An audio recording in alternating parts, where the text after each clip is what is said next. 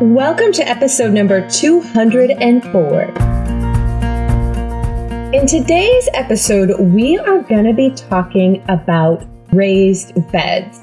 So, using raised beds in your garden can be a great option, but it's not for everyone, and nor does it need to be used in every single gardening situation. So, we're going to dive into some detail there. First off, welcome to the Pioneering Today podcast. I am so happy that you are joining me. I'm your host, Melissa K. Norris, and this is where we give you inspiration and not just inspiration, but tips and tricks to live a homegrown and handmade life using modern homesteading to raise, preserve, and cook your own organic food no matter where you live. Now, if you are listening to this episode as it airs, which is October 4th of 2019, then you, my friend, still have time to get in on all of the goodness going on with the organic gardening workshop. It is a free workshop. It's going from October 2nd through October 7th. So you still have four days to catch all of the awesome presentations totally for free that all go around raising your own organic garden at home. So, like I said, if you are tuning in on the day that this episode releases, which high five, because that likely means that you are a subscriber, and thank you so much for subscribing. But just to give you a little snippet of what we are sharing in today, which is technically day three of the organic gardening workshop, we've got a video lesson on microgreens. Actually, I have a part one and part two. So how you can grow microgreens indoors for a renewable food source all year long, but especially in the winter months when most of us, if we have a cooler or, you know, shorter growing season, the winter months, we're not able to grow a ton outside. You can grow microgreens inside and you don't even need to have a grow light to have fresh greens in as little as 14 days, sometimes 21 days. We're also talking about sprouts. So if you want to talk about getting a fast crop of fresh food on the table, you guys, sprouts, three days, no dirt, no grow light. All you need is a mason jar, your seeds, and some water. And you will have fresh sprouts to eat on salads and sandwiches, however you like to eat sprouts. My favorite is in a salad and also on top of a sandwich or even just open faced toast. Love sprouts. But seriously, they are ready to harvest from start to finish in three days. It's pretty awesome. We're also going to be talking about winter sowing as well. And then today's topic, which I am going to come back around to, I promise, which is raised bed gardening. We are going to have a full video presentation on that. And that is going to be on day five, which is actually going to be Sunday, October 6th. You'll get to catch that presentation on raised bed gardenings, which is pros and cons and options, and actually walking you through constructing them, soil tips to use in your raised beds, as well as picking the best spot to build them to avoid timely and costly mistakes if you have to move them. So that presentation is going to go down on Sunday, but to catch all of these, and that's just a snippet, you guys, we have got so many amazing videos to watch. I know I sound like a commercial, which I kind of am, but it's just because it's so cool. And I'm the one that's not because I'm the one that's putting it on. That came out weird, but because I am hosting it. Myself and five other presenters are doing all of these for free to help you grow and raise as much of your own food as possible, no matter what space you have or your growing climate. We've got tips that are going to help you be able to grow something no matter what. So go get your seat at melissaknorris.com forward slash garden workshop. And then, of course, you can hit the episode show notes. We'll have it, the link for you to sign up to register to catch all this goodness going down with this workshop there as well. And then to get links, and if you actually want to read for whatever reason, you want to go and read the blog post, or you want to catch links that we talk about in today's episode and resources, further resources, you can snag all of that at the episode blog post, which is at melissaknorris.com forward slash 204, because this is episode 204. Okay, now that I got that out of the way, we are seriously diving into raised beds. So we're going to be talking about the benefits of raised beds, what property conditions, so how you can analyze your soil and your property, your yard, that would be beneficial or would be a good idea for you to put raised beds in. Which crops are best suited for raised bed gardens? Which are best suited for in ground garden beds? In fact, I don't think I know that you are going to really love today's episode. So, my guest today, because I totally have a guest, is Jill McSheehy from the Beginner's Gardener podcast. And so we are just going to go straight to that interview right now. You guys, I am really excited for today's guest. I have been on her podcast a couple of different times and have learned so much from her and love her approach to helping others grow their own food. So, Jill McSheehy, welcome to the Pioneering Today podcast. Oh, thank you so much, Melissa. As you know, I have been a long time listener and you were in my earbuds my very first garden. So it is such an honor to be able to be here with you.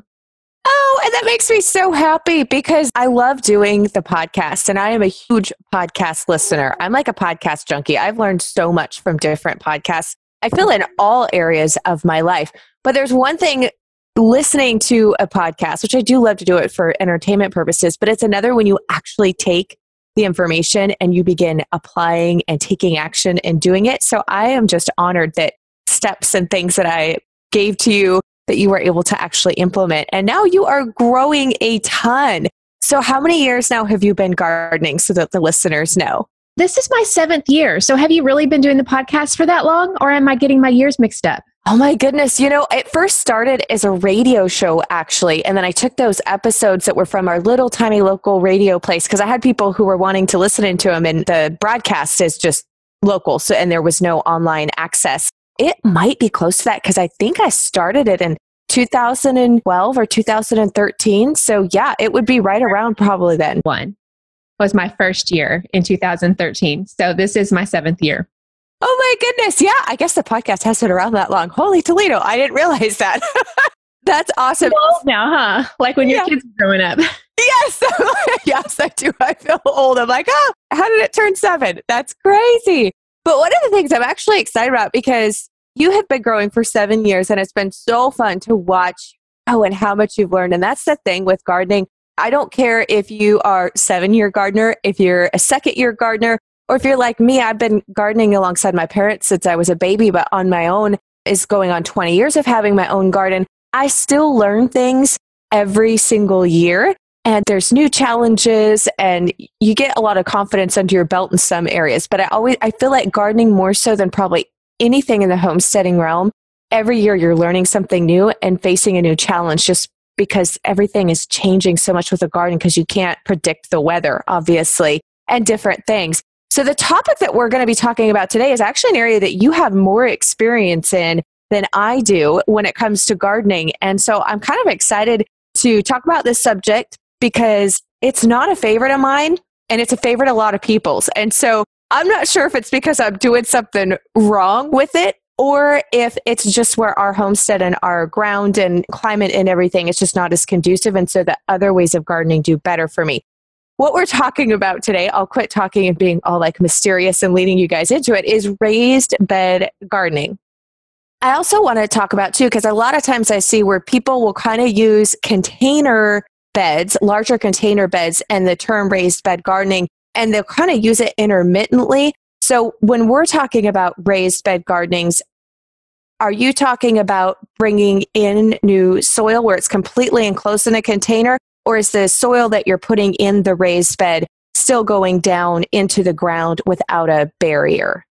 The answer to that is it could be both. Now, when I think of a container garden, I'm thinking of something that is sitting on rocks or it's even very tall. But the raised beds that I'm talking about is more where you're sitting a frame of some sort on the actual ground where it's not completely enclosed, where the roots of the plants do have a chance to be able to grow down into the actual soil underneath. So that's what I have more experience with. Okay, good. And that's my term. And when I'm talking about raised beds, that's exactly the way that I talk about it. But I've seen the term kind of loosely used, and sometimes people will refer to what I consider a container garden. I consider a container garden where the plant doesn't get to go all the way down into the natural ground, but there's a barrier of that container. So I just want to make sure that we were talking about the same way there. And so that's what I think of with a raised bed too. So with the raised beds, what do you feel like is the benefit of doing a raised bed rather than just using the ground that you have and amending the soil, say with compost or different types of amendments, just in an in-ground gardening that's just the soil there that but that we haven't raised it up what's the benefit of doing the raised bed yeah, that is such a good question. And I can tell you because I do both. If anyone's ever seen like a bird's eye view of my garden, my husband bought a drone one year and I said, the only way that I'll be okay with that is if you use it to take pictures of my garden. So if you follow me on Instagram, you see a bird's eye view, you'll be able to see that I have both. So I feel like I can be able to tell you observationally the benefits of both methods. And there are so many benefits to raised beds, and that's why I keep adding more to my garden each year. But I think the biggest benefit is that you can control your soil better because you can control what's in that space and you can control it quicker. For example, if you don't know what your native soil is, or maybe your native soil, like mine, is extremely clay or the opposite, it could be very sandy you can amend that native soil over time. And I'm doing that with my ground beds, but it's taking years. So if you want to be able to have a more productive harvest quicker, especially if you don't have the ideal ground to start with, then a raised bed would be perfect. And another thing is that there's no compaction. If you're building your raised bed at the proper dimensions, you're not walking on that ground. And as I'm learning, the more compacted soil becomes with our walking on it, the less healthy it is. It needs that oxygen, that aeration for a lot of the microbiology in the soil to work well. So you don't have the compaction because you're not sitting, you're not standing on the soil. And then when you're watering, I don't know about you, but when you're watering, you can get that water directly to the plants whereas you don't want to water the pathways you know or water the weeds you can get the watering you can get the fertilizers everything that you want to use directly to the plants and you can be more efficient that way and then i think the biggest benefit for me just in observational in my own garden is generally i get a greater yield per plant when i'm using raised beds compared to my in-ground soil and like I said, that does depend on what kind of in ground soil you're working with, but I personally get a better yield that way.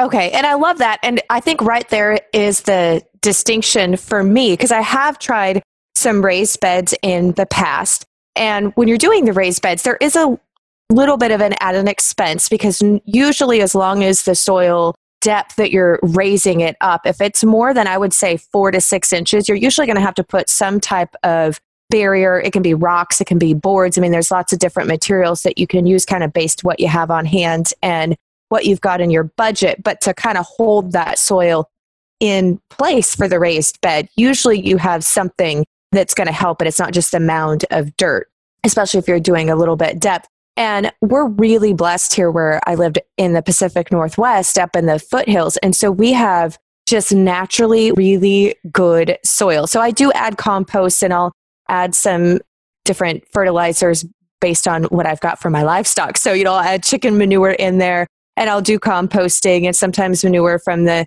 cattle and that type of stuff at different times of the year. But our soil is really great. It's really loamy. It has good aeration. Like you said, air is definitely important for your soil, both when you're doing composting and then just your regular soil when you're growing. So I think for me, because my soil is already good and I'm not having to do a ton of work to it, and I do get good yield from it because it's not super sandy and we don't really have a lot of clay soil, at least where my garden bed is at, that when I did the raised beds, I felt for the amount of work that it included and the extra expense to do them, that it wasn't worth the payoff, that I got the same payoff pretty much for my in ground gardening.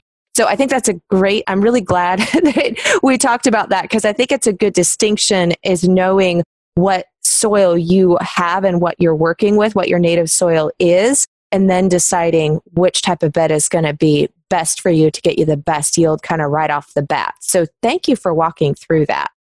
Well, and I think too, in addition to knowing what kind of soil you have, also taking into consideration what your climate is like and we have gotten a lot of rain this year, last year, and I know you get a lot of rain too. Like I said, you may have have perfect soil that can handle that, but sometimes our soil, especially being such clay content, gets so saturated, our plants have trouble not drowning. So if you live in a place where you have so much rain, the raised bed can help with that because it helps with that better drainage. Then on the opposite, if you live in a drought prone area and you really don't need that that water evaporating so quickly or, or draining so quickly, raised beds may be something that you know might not work so well for you. So I think it also depends on your environment too and your rainfall.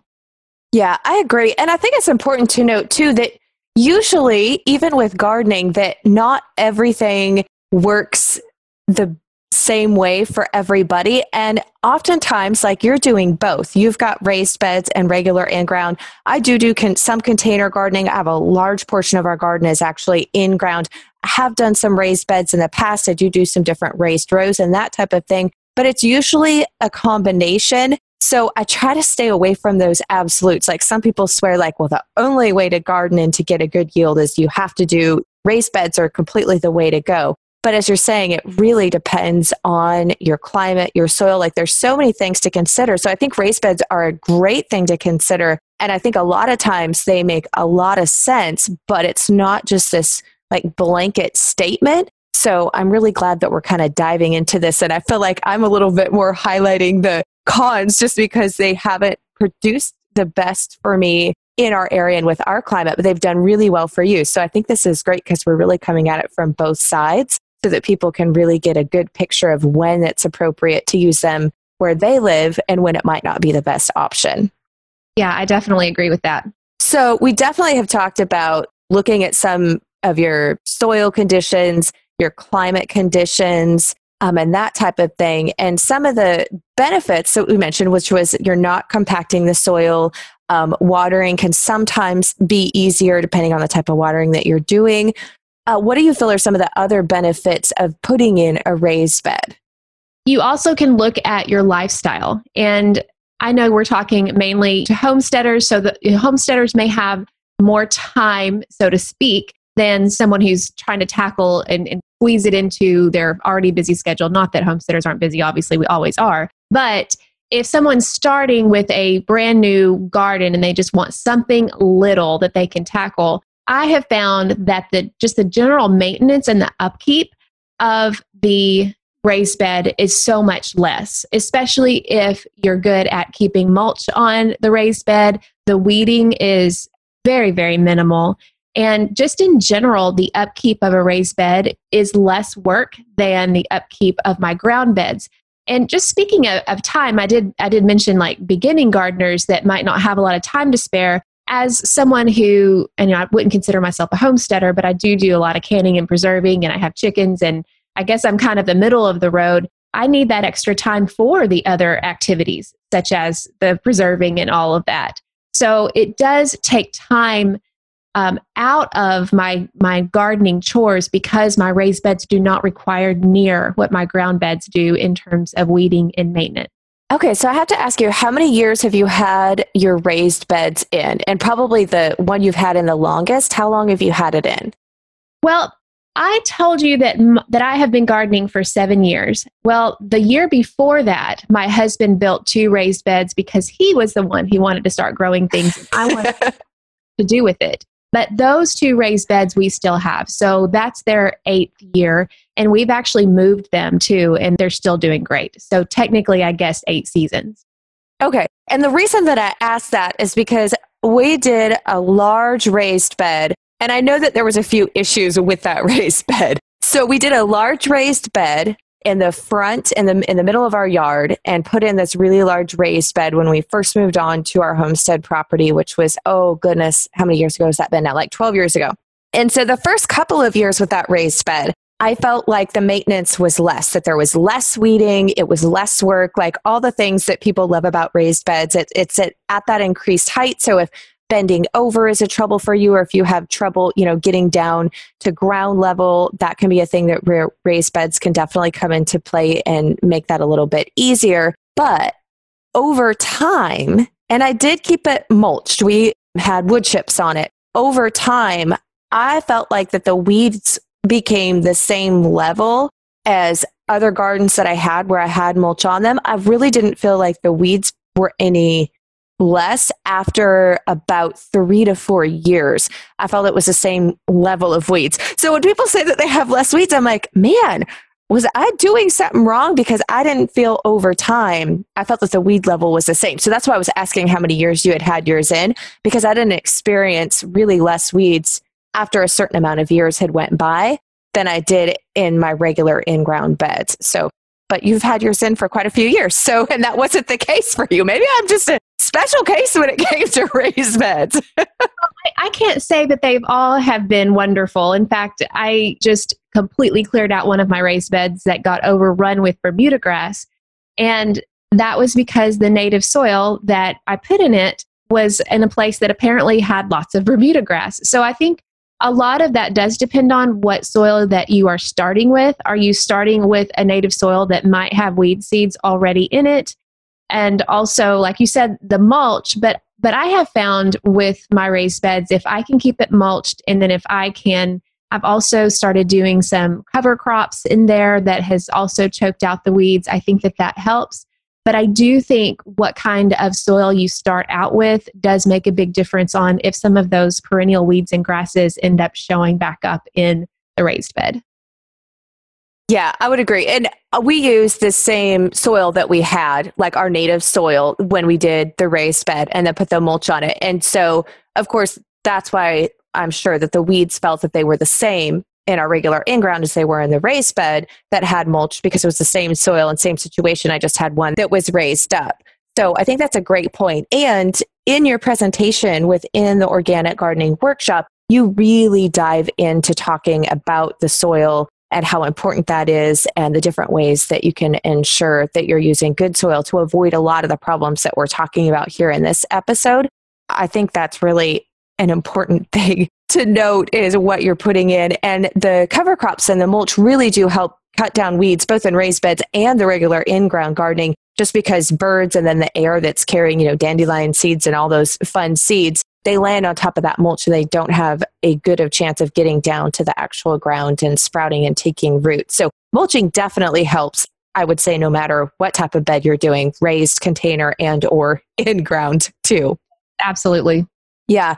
One of the things I want to ask, though, because I think this is going to be important in looking at your land when you're deciding where to put your raised beds, is why did you move those two raised beds that you initially put in? You said that you had to move them. Was it because they were in an improper place, or you decided you needed to put some type of infrastructure where they were originally, or what did that look like? Yeah. Okay. So this is a lesson in knowing your land. And I know you have talked about this before, but that very first season, I planned, my husband had put those two raised beds in place very close to our house. And I had planned my entire garden to be an extension of where those raised beds were, both with adding new raised beds and using the soil near that. But what I found out that first year is that that was the lowest place on our property. And our ground that spring was saturated and nothing would grow. So, probably about maybe April or May, we decided to completely scrap. Well, I, I, still tried to grow in it. It didn't work very well, but my husband took a tiller to an opposite side of the property and tilled that up so that my dreams weren't dashed before they even started. And we grew a garden in that area. So basically my garden was fragmented. I had one one area close to my house and another on another side of the property and maintaining both of those areas just became too much. And also those raised beds were not protected. My husband ended up building a fence around my new garden area and I just decided it would be easier to move them, which I don't necessarily recommend. I mean, we did have to do some repairs to that because they were old raised beds. But we decided to move them all into the protected area of the fence, both for protection against uh, wildlife, but also just for ease of watering and maintenance to be able to maintain it all in one place. So that's the long answer to just a very, you know, a very short way, the reason that we moved them. Yeah. But it's important, and I'm, I'm glad that we talked about it because evaluating your property and knowing what your microclimates are within your property, which don't worry, we have a full in depth video on that inside the organic gardening workshop that you guys will be able to watch during the free preview period. But it is super important to know how the water drains on your property and those areas so that you don't have to move them. The good news is we did that with our orchard. When we first planted our mini orchard, we planted them. We got bare root trees, and so we were planting them kind of the end of winter, like super early spring. And it was before all of our maples and some of our alders had leafed out. And so at that time, they were getting a full six plus hours of sunlight, albeit weak sunlight because it was wintertime. But I didn't really look at the way the sun would change in the summertime and the direction it would come from and think about all of the trees being leafed out. And so we ended up having to move, I think it was six of our basically the entire mini orchard that we had planted we ended up having to move them the following year because during the summer months they were in shade the whole time and they were never going to grow well or be able to the fruit wouldn't be able to ripen on them. So that was like you that was a, a good lesson for me to learn early on. But had i known how to properly kind of evaluate my land and to look at things i could have avoided that because moving them they all did make it but it definitely set us back an entire year on fruit production just because the roots had to completely reestablish themselves and get you know good before they could really start to to grow again. So that's a great point is definitely know ahead of time the low areas and the high areas because again if you're in a drought area you don't want your raised beds on top of an area that's already high and so any rain you would get or runoff um, it's going to be moving away from them. So really good good point.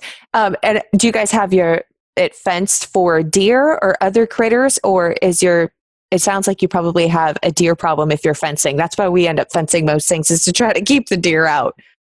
Well, we have deer and rabbits, and rabbits have been the worst. But we do, we have, we finally I shouldn't say this out loud. This year, we finally figured out something that would keep them out because they kept figuring out a way to get around it. But we do have lots of deer. They have never gotten in the garden since we built the fence. So that was initially the, the thing we thought was the main thing, but then the rabbits too.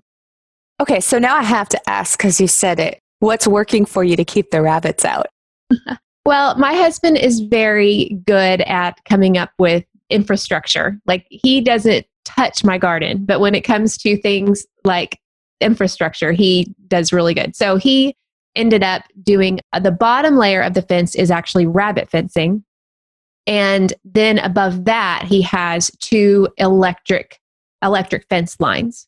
And so the electric fence lines are to protect from deer, and then the rabbit fence protects the rabbits.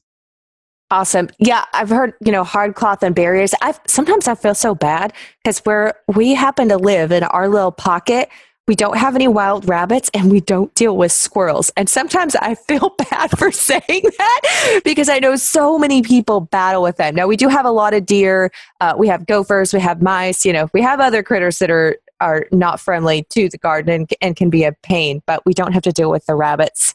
Um, so I know I hear it. I hear it, and I'm like, and people, yeah, I get so frustrated, which I don't blame them. Um, but I'm glad to hear that the rabbit fencing and doing some of that kind of that hard cloth, hard fencing down towards the bottom is keeping them out. So, yay that you guys get to harvest it and not the rabbits and the deer. I don't mind sharing, but only when I want to share with them and not when they come in and make a buffet of it.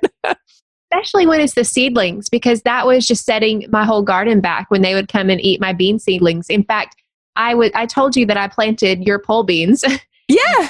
Rabbits ate them all and I didn't have any more seed. And so I didn't get to test oh. them in my garden. I was so mad at them.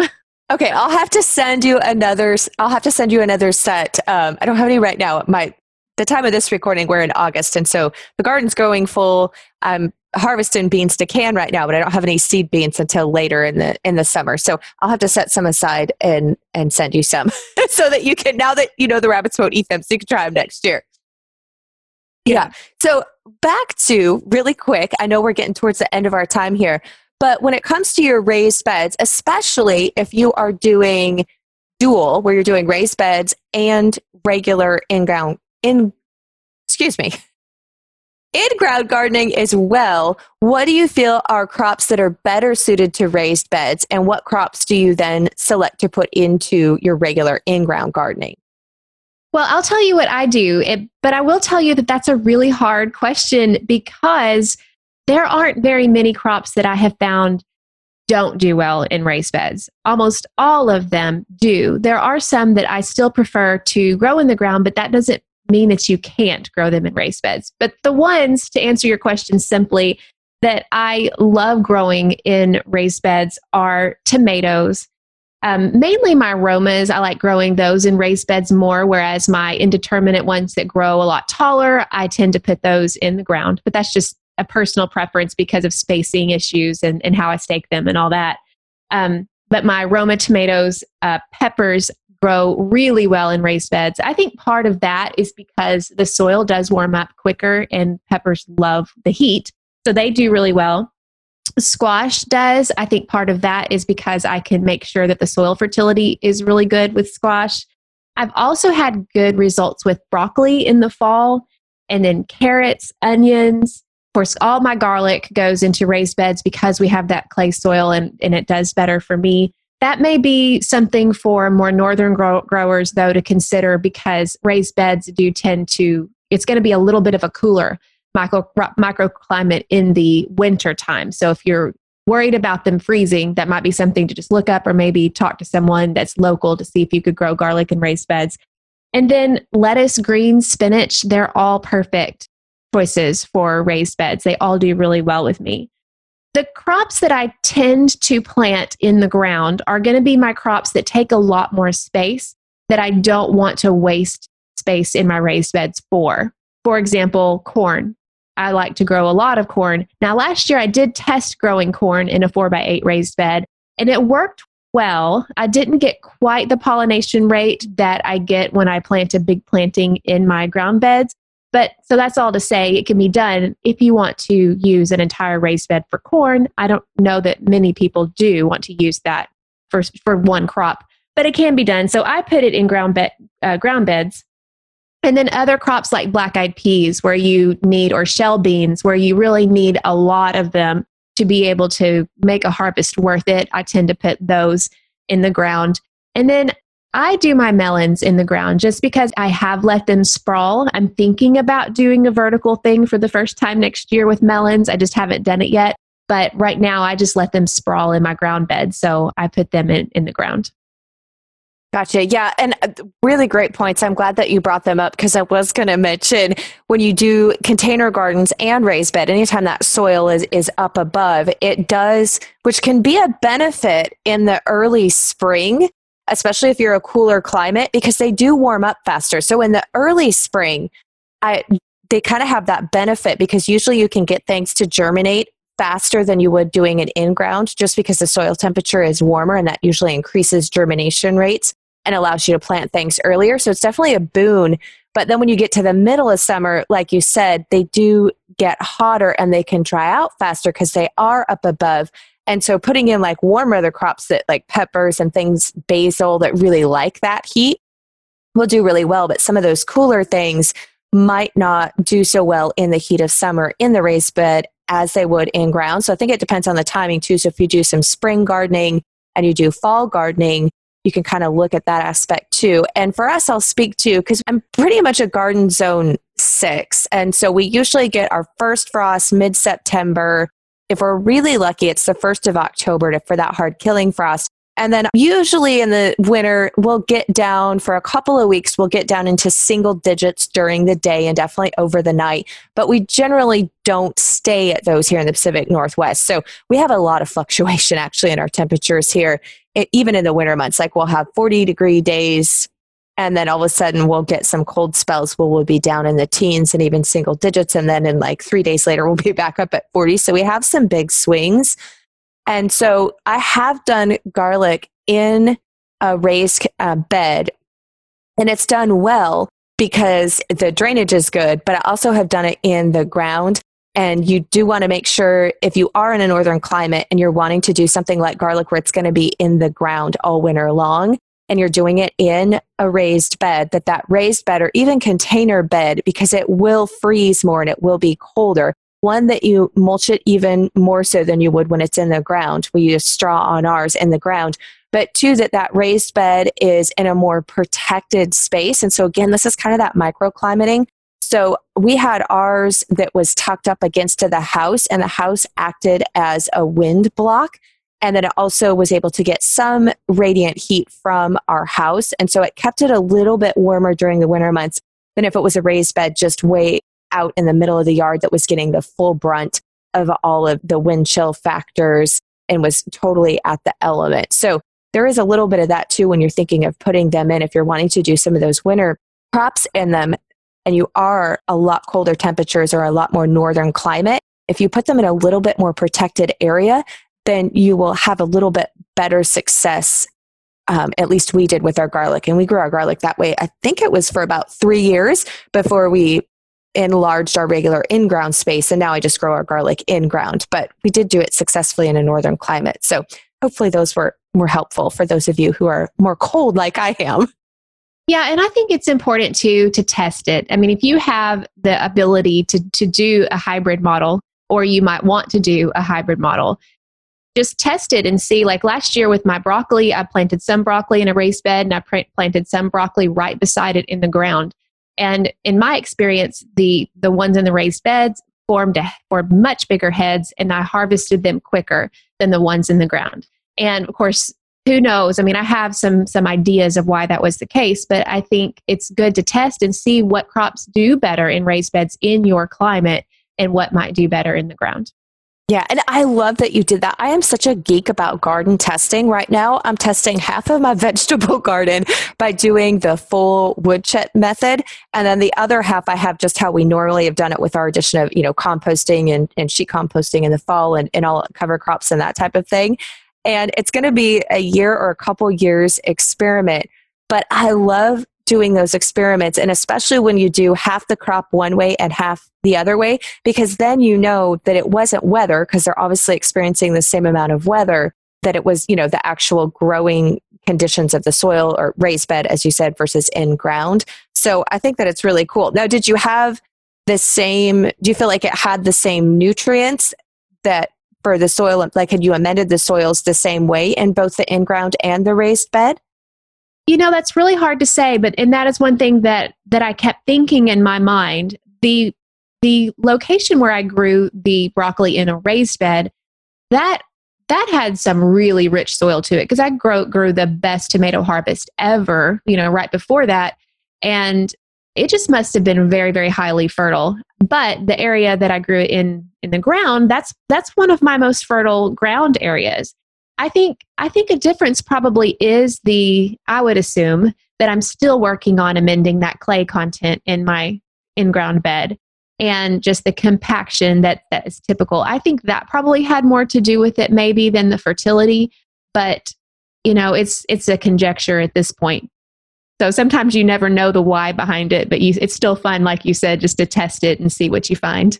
Yeah. And then, and it's the results, right? Because amen, if you're getting it sooner and you're getting a larger harvest from it, then obviously you're like, okay, I'm going to stick and we're going to, you know, I'm going to throw all my crops in this bed and do it this way of, of this particular thing than the other because the results just speak for themselves. And sometimes you're not necessarily sure why that happens, but we go with I'm a result based person. So if the results are good, then obviously that's the way I'm going to do it the next year. So I love that you were doing the testing though. And I do think it's so important to test in your own garden as well and not just, I mean, there are some best practices, obviously, like amend your soil, you know, use compost and make sure that your levels and everything are there. But sometimes there's nothing like testing it for yourself in your own garden, in your own growing conditions and seeing what works best. Because there's been things for me that have worked really well for other people. And then I test it here or I'll test it even within our own garden. I'm like, oh, that didn't really work as well as I thought it would. You know, the other way worked better. So testing is super important. And the great thing is every single year, you're going to know more and more and more for your particular area and your soil and your gardening season what works best for you and what doesn't. So, thank you for sharing what's working well with you guys, though. Yeah. Yeah. Well, Jill, let everybody know where they can find out more about you and your garden and that type of stuff. Yeah, my website is journeywithjill.net. And obviously, if you guys are listening to a podcast, then you're podcast junkies like Melissa and I are, right? So you can um, follow along at my podcast at the Beginner's Garden Podcast. Awesome. Yes. And Jill has a fabulous presentation, you guys, inside the organic gardening workshop. You're going to, it's all on raised beds. And she goes so much more in depth and has so much amazing information. So if you are considering doing raised beds, you want to make sure that you jump in there and you watch that episode. It's so good. Thank you, Jill. Thank you. I'm excited to be on the show. Yeah, me too. I hope that you enjoyed that episode just as much as I did. And now we are going to jump over to our verse of the week portion of the podcast. And today I'm reading to you from Hebrews chapter 6, verse 10. This is the Amplified translation of the Bible. For God is not unrighteous to forget or overlook your labor and the love which you have shown for his name's sake in ministering to the needs of the saints, his own consecrated people, as you still do. And I particularly love this verse and wanted to share it with you today because I have been battling this week with my own self over some choices that I made that not really so happy. They weren't necessarily anything super bad or catastrophic or huge, just those little choices that we make throughout, you know, our weeks and days. And as I was looking back on them, I was like, you know, that probably wasn't the best choice. And I kind of wish that I hadn't done that now.